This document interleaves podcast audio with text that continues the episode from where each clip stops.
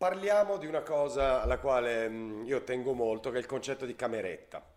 Il concetto di Sì, cameretta è molto importante, soprattutto perché eh, negli anni 90, diciamo per inquadrare da un punto di vista socioculturale, ehm, ha iniziato a esserci la possibilità di farsi le cose da soli in cameretta, sì, non quelle cose che pensate voi, ma insomma, di farsi delle...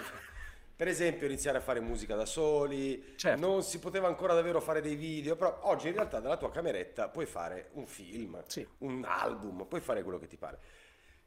Quando eravamo più ragazzini noi, la cameretta c'erano i libri, una scrivania, dei poster e uno specchio. Uno specchio che Sì, era una cosa con la quale confrontarsi era molto difficile. Eh, in, una- in uno dei tuoi pezzi parli delle prime mossette da rockstar davanti allo specchio, esatto, quelle cose che non avremmo confessato mai a nessuno, ma oramai siamo talmente, ve- siamo talmente vecchi che non abbiamo più questi, questi problemi. Quindi vorrei che tu mi parlassi del tuo mondo della cameretta e in particolare di questa cosa obiettivamente Sì. vergognosa dello spararsi le pose allo specchio.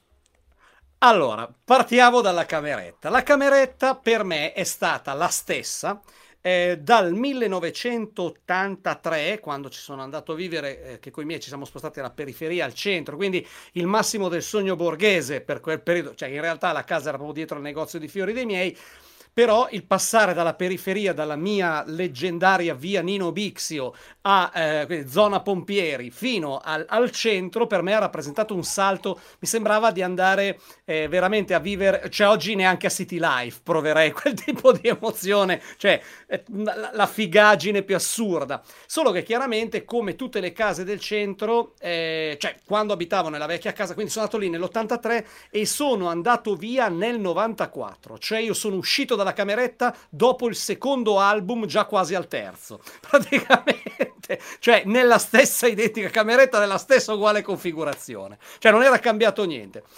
Perché? Allora, io eh, quindi ehm, entrato lì nel 1983, eh, mi sembrava di essere arrivato veramente ai, ai vertici massimi cui potesse ambire uno sfigato di periferia come me.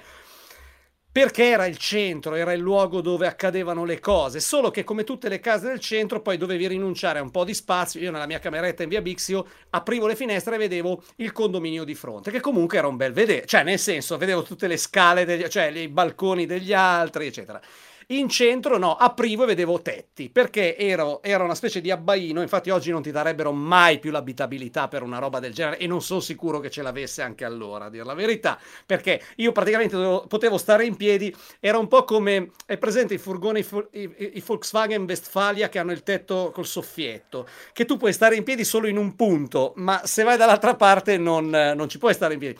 Infatti, dove c'era la finestra dovevo abbassarmi praticamente a un livello di, eh, cioè dovevo arrivare a- sotto il metro per aprire la finestra. E però all'inizio della camera riuscivo anche a stare in piedi. Era una situazione oggettivamente, ritengo che ci fosse un abuso a oggi, a, a- a posteriori, perché un essere umano non può vivere lì dentro, cioè non ti darebbero neanche l'abi- l'abitabilità a Re Bibbia di una cosa del genere. Comunque. Eh, io vivevo lì dentro e per me era esattamente, era il mio mondo. Eh, era un mondo un po' complesso nel senso che ehm, molto piccolo, molto molto piccolo. E, eh, ed era il mondo in cui, appunto, come dicevi giustamente, oggi si parla di eh, bedroom p- producers, no? Cioè ci sono addirittura proprio dei, dei eh, produttori. Billie Eilish, ecco, faccio un esempio stupido, eh, Billie Eilish e il fratello hanno vinto eh, un, eh, un Grammy, cioè diversi Grammy, sono andati a casa con tutte e tre, però hanno- l'album di Billie Eilish ha vinto un Grammy della prima volta, secondo, insomma, per quello che si sa, che un, un- un, ehm, un Grammy viene affidato a una produzione, cioè viene eh, riconosciuto a una produzione effettuata in una cameretta completamente. Cioè, Billie Eilish, l'album che ha stravenduto, l'ira di Dio, eccetera, eccetera, pluripremiato, è stato prodotto in cameretta e quindi è lo sdoganamento ufficiale della, della cameretta come luogo di produzione musicale. Oggi c'è la tecnologia per farlo, con poche apparecchiature gestite da mani sapienti si possono fare miracoli, si possono fare cose di livello professionale. All'epoca per me la cameretta non era ancora un luogo di produzione, lo sarebbe diventato. ma era ehm, sostanzialmente il luogo dove c'erano le cose che amavo di più. Eh, c'erano i fumetti, che per me erano appunto la, la- la- l'apoteosi della, della, vita da nerd, no? Cioè c'erano, c'erano queste scaffa- c'erano i libri, i libri di scuola, ma non solo. C'era l'amatissimo Stephen King, che non so perché, insomma, io avevo questa fissazione, eh, anche perché poi, insomma, mi piaceva lui come personaggio. Eh. E, ehm, e, e, e, c'erano i miei dischi, soprattutto c'era il mio capitale eh, tanto agognato di vinili e c'era il giradischi per, farle, per ascoltarli, c'erano le casse c'era il mio piccolo mondo. Io lì ascoltavo la musica, spesso in cuffia, perché chiaramente non è che tu possa poi quando vivi con i genitori alzare il volume, non è, non è come fanno vedere nei film che c'è quello, c'è l'adolescente, c'è il teenager che spara la musica a tutto volume, si chiude dentro, la mamma allora lì e lui andatevene a fanculo. Non funzionava così, saresti finito fuori di casa per molto meno, e quindi mettevi le cuffie, no? Quindi avevo le mie belle HG che, eh, che mi hanno accompagnato per anni. Quindi si ascoltava la musica. Eh, avevo un piccolo televisorino Grundig, eh, credo che non avesse il telecomando, bisognava alzarsi, era a colori comunque, era, era, sai perché ti davano il televisorino, quel, cioè prendete la, la, eh, la scala diciamo di importanza del televisore era salotto, poi cucina, il televisore della cucina, se il televisore della cucina comunque era diventato un po' obsoleto, passava in cameretta, perché lì intanto non lo vedeva nessuno a parte te, no? quindi non, non, avevi ancora diritto alla tua fair share of electronics, no? cioè non avevi diritto a della roba elettronica tua, no? Vabbè, quindi io avevo un televisore della cucina preesistente. La, la cameretta funge anche da comodo e pratico magazzino fondamentalmente. Assolutamente, certo, le cose che funzionano male o che non funzionano bene per la casa si possono mettere lì. E oltretutto la riduzione degli spazi, eh, cioè vivendo in, in, spazi molto molto ridotti, eh, mi metteva in una, eh, in una, situazione di costante pericolo, che era quello di cui parlavamo in un'altra, in un'altra occasione, cioè che bastava distrarsi un attimo e mia madre mi buttava via tutto. Cioè, se eh, sbagliavi nella disposizione, cioè se mettevi una cosa in un posto dove sarebbe potuta cioè si poteva anche ipotizzare eh, che non fosse più necessaria quella cosa lì. Eh vabbè, ma era lì in un angolo appoggiato lì, pensavo fosse da buttare via. No, era lì in un angolo appoggiato lì perché l'avevo messo lì volutamente. Comunque, finiva malissimo di solito, no? e quindi si cercava di, eh, di, di, stare molto attenti anche che le cose non scomparissero. Comunque io con questo mio televisorino, il lettino, perché comunque il letto quello era, cioè non è che si poteva... Cioè, fortunatamente ero alto quanto sono alto, perché se fossi stato 1,90 m non ci sarei mai stato in quella camera, no? Proprio per una serie di motivi. Di, e, e quindi musica, eh, armadio della, eh, sta- cioè della, mm, diciamo della, di questa specie di mobile fatto su misura perché proprio perché non c'era modo di farci stare qualcosa di standard con lo specchio. E quindi per me lo specchio era il luogo dove si provavano cioè queste qua sono confessioni cioè è chiaramente una era il guilty pleasure di eh, ascoltare la musica e provare un po' le facce e gli atteggiamenti che quella musica in qualche modo generavano, no? Era una roba stranissima. Io oggi eh, a volte mi stupisco a vedere mio figlio che fa la stessa cosa quando magari gio- gioca ai videogames, eccetera. Quindi si immedesima eh, nei personaggi no, che, che, interpreta nell'avatar, tra virgolette, insomma, nella, eh, nella skin che sta, che sta, usando, e quindi fa un po' di. Mo- cioè, senti dei suoni, delle cose che sono in qualche modo legate a quel mondo lì. Oh, e dici, porco che ti viene da ridere perché poi non lo fa davanti, pensa che io non lo veda, no? Essenzialmente. Certo. Però eh, però poi capisco che era la stessa cosa che facevo io con la musica, cioè non lo facevo con i giochi, ma il brutto è che lui lo fa a 11 anni, io eh, ero già sui 20, quindi... cioè... Quindi purtroppo è molto peggio, era molto peggiore la mia posizione dal punto di vista sì, psicologico perché, e di maturità. Perché a vent'anni hai già sviluppato superego abbastanza per cui c'è una cosina te- dietro la testa che ti dice pirla. Sei un po' e tu non riesci a... Se, sta vocina dietro. Guarda che sei un pirla, sì. eh. eh tu guarda che sei un pirla. sì, guarda, guarda che sei... Io ce, ce, l'ho sempre... Ce l'ho ancora. Sì. Max, io ce, io ce l'ho ancora. Te lo volevo dire, niente. Sì, sì, anch'io. Mi... Ah, ce l'hai? Ma io... So, a me sai quando appare sono, tantissimo la voce... Ah. Non sono malato. Sì, sì, esatto. No, no, no, ma io ce l'ho, io ce l'ho. Sai quando mi appare spesso la vocetta? Quando faccio un discorso, magari anche pubblicamente, magari sono quegli incontri, ed è una cosa imbarazzante, perché sono quegli incontri in cui ti stanno chiedendo delle cose importanti su temi importanti, in cui devi cercare di dare in qualche modo un, un alone di serietà. Sei, quindi stai, vai a cercarti anche dei riferimenti eh, accurati. Sì, no, effettivamente, insomma, eh, questa cosa. E sento, Pirla, ma, ma, ma guarda che stai facendo. Ma che ti sgama, non ti crede nessuno. Dai, dai, non fare il coglione che si vede che sei un coglione. Cioè. E quindi io devo combattere non solo con la, col tentativo di articolazione di un discorso sensato, in un contesto in cui magari mi, mi risulta difficile, ma anche con questa parte di me stesso che continua a boicottarmi e, e, sì, cioè, e... è la parte di noi che ci delegittima continuamente. Esattamente. No? E, dice, e, però nasce nella, nella solitudine della cameretta. Sì, esatto, è lì che nasce. Esatto. È lì che e nasce lì. Esatto, e dice, nasce quando tu facendo, cioè tipo nel mio caso, eh, mettendo una canzone, cioè un pezzo dei eh, Public Enemy, no? Cioè tipo da... Mh, mm, dal disco It Takes a Nation of Millions to Hold Us Back, no? Per esempio, una roba quindi ti metti davanti allo specchio con le sneakers nuove, eh, i 501 neri, perché sei, che però non, non, stanno bene a te come stavano a Chuck D in quel momento lì, o ai Run DMC per esempio che usavano anche loro.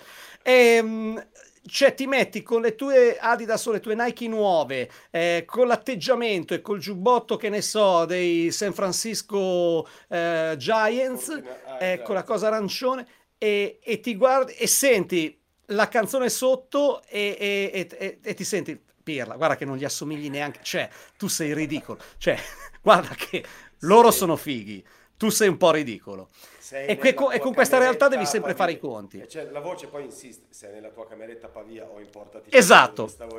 Guarda, non, esatto, non, non sei a Long Island, cioè poi no. è che già la... non sei a Long Island, non conosci un cacchio della Oldsmobile 88 di cui parlano loro, c'è tutta una e, serie di robe. E sei bianco, quindi. E sei bianco, bianco. oltretutto, sei bianco. Alla, ma non sei neanche un bianco americano, sei un bianco di Pavia. Cioè, quindi, cioè, non puoi neanche dire cacchio divento Eminem senza sapere che poi sarebbe arrivato Eminem.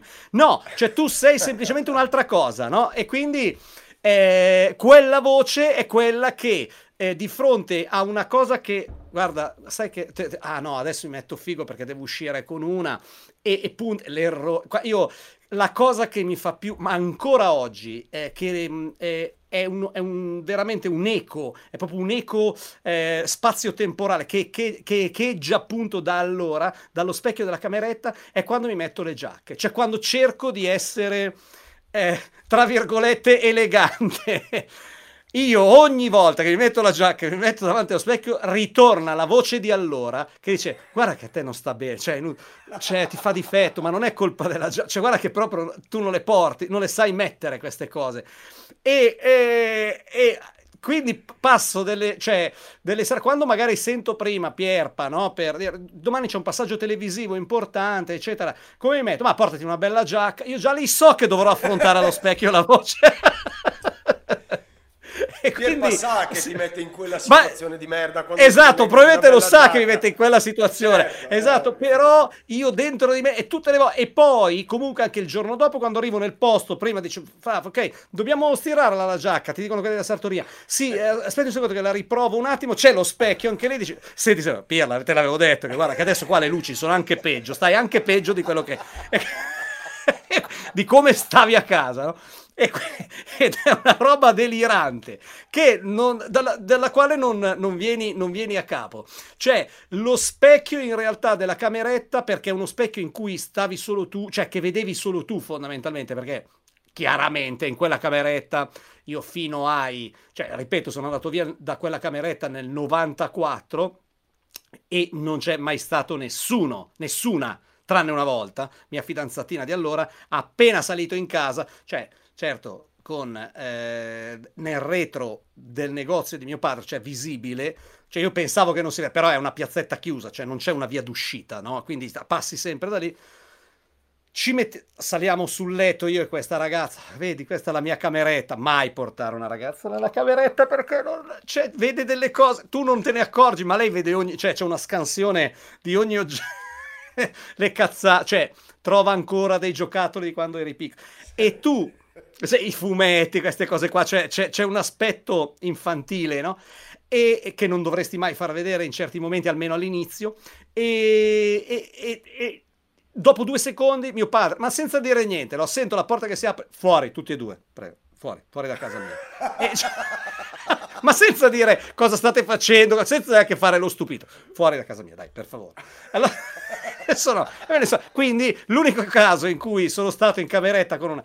È, ehm, è andato a finire malissimo, quindi, però è, è stato meglio così, perché la cameretta deve rimanere e rimane sostanzialmente un ambiente intimo nel quale eh, lo specchio è l'unico portale tra te e la tua coscienza, no? C'è una sorta di Stargate tra te e, e la coscienza di te in qualche modo, no? Perché sì. tu fino a che non ti vedi sei convinto della figata, sei convinto di essere parte del personaggio, sei convinto che quella musica ti stia dando tutto, sei convinto che vederti nel videoregistratore eh, Apocalypse Now e dire Saigon, merda, cioè sia figo detto da te. e invece lo specchio è lì a dirti guarda che sei un peer, fondamentalmente. Infatti hai detto, hai detto bene, eh, la cameretta è il luogo sicuro lo specchio sì. è la parte pericolosa del luogo sicuro. Bravissimo, è esattamente quello. Esattamente quello. Esatto, corrisponde nel momento in cui tu ti guardi allo specchio, ti stai facendo guardare da qualcun altro, quindi ti stai preparando esatto. a uscire dalla sicurezza della cameretta e affrontare il mondo. E quindi è lì che la voce dice no, dice no, no, no. no esatto. Stai qua, stai qua nella cameretta, non uscire, è pericoloso là fuori, leoni, giaguari, ma è proprio pericoloso. Esatto. Tu non sei tu non sei capace. Eh, stai, Esattamente, è quella roba lì. E quindi capisco il perché oggi la cameretta si sia evoluta in un, anche in una, diciamo, eh, oggi venga guardata un po' anche con un'accezione negativa, no? Perché ci sono adesso, eh, non mi ricordo il termine giapponese, no? Comunque è presente quelli che stanno chiusi nella cameretta e si autoisolano dalla, eh, dalla società perché in una società competitiva e e, e, ed esclusiva come quella giapponese, se non sei all'altezza eh, ti senti tagliato fuori, quindi ti autoescludi proprio per evitare eh, qualsiasi tipo di, di, di coinvolgimento. No? E quindi scatta una sorta di, isola, di autoisolamento sociale proprio per quel motivo, perché dentro la cameretta, adesso con internet, tu sei autosufficiente e eh, non ci sono eh, più diciamo non ci sono più rischi eh, per, di, di, di, incontrare persone esterne, all'epoca per certi versi fortunatamente c'era lo specchio e lo specchio era necessario perché comunque dovevi uscire, cioè non c'era la possibilità di, di sopravvivere autonomamente eh, all'interno della cameretta. Ecco.